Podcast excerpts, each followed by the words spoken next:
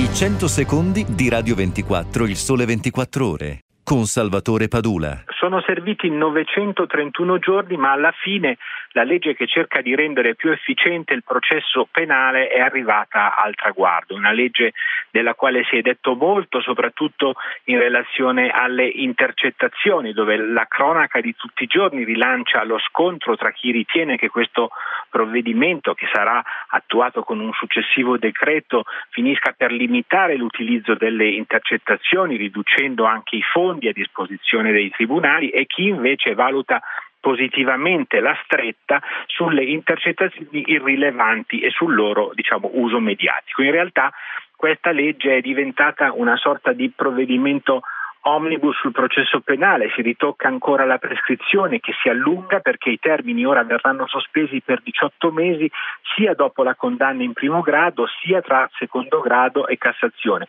Per contro arriva la cosiddetta indagine breve per velocizzare i tempi per la richiesta di rinvio a giudizio o per l'archiviazione. Ci sarà più spazio per l'estinzione di alcuni reati come la diffamazione o la truffa se si paga un risarcimento, se si eliminano le conseguenze dannose del reato. Al tempo stesso però aumentano le sanzioni per alcuni reati ad elevato allarme sociale, dai furti in abitazione agli scitti. Ecco, forse il fatto di volersi occupare di troppe cose ha reso questa legge meno efficiente di quanto servirebbe a un processo penale in sofferenza come il nostro, una legge che alla fine dai magistrati agli avvocati finisce un po' per scontentare tutti.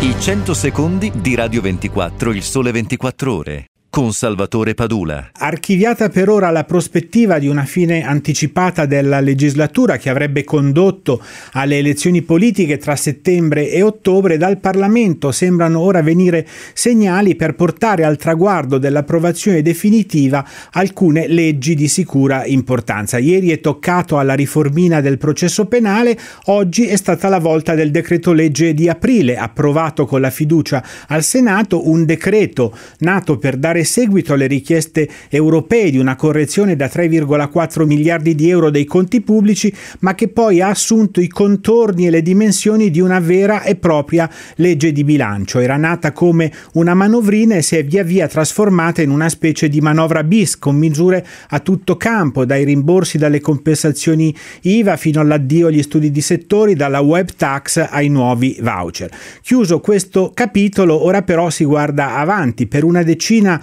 di provvedimenti, di disegni di legge, il traguardo dell'approvazione finale potrebbe essere davvero a portata di mano, se non altro perché sono testi che hanno già ottenuto il voto di un ramo del Parlamento. Si va dalla legge sul biotestamento alle norme sulla concorrenza fino alla riforma del codice antimafia. Vedremo che cosa accadrà, però diciamo subito che è meglio non farsi troppe illusioni, come dimostra anche la zuffa che è scoppiata oggi al Senato in aula, dove tra tra le proteste di Lega e Movimento 5 Stelle si cerca di approvare la legge sul diritto alla cittadinanza per chi nasce in Italia. Seguici dal lunedì al venerdì su Radio 24 e RDS e in video su radio24.it e rds.it.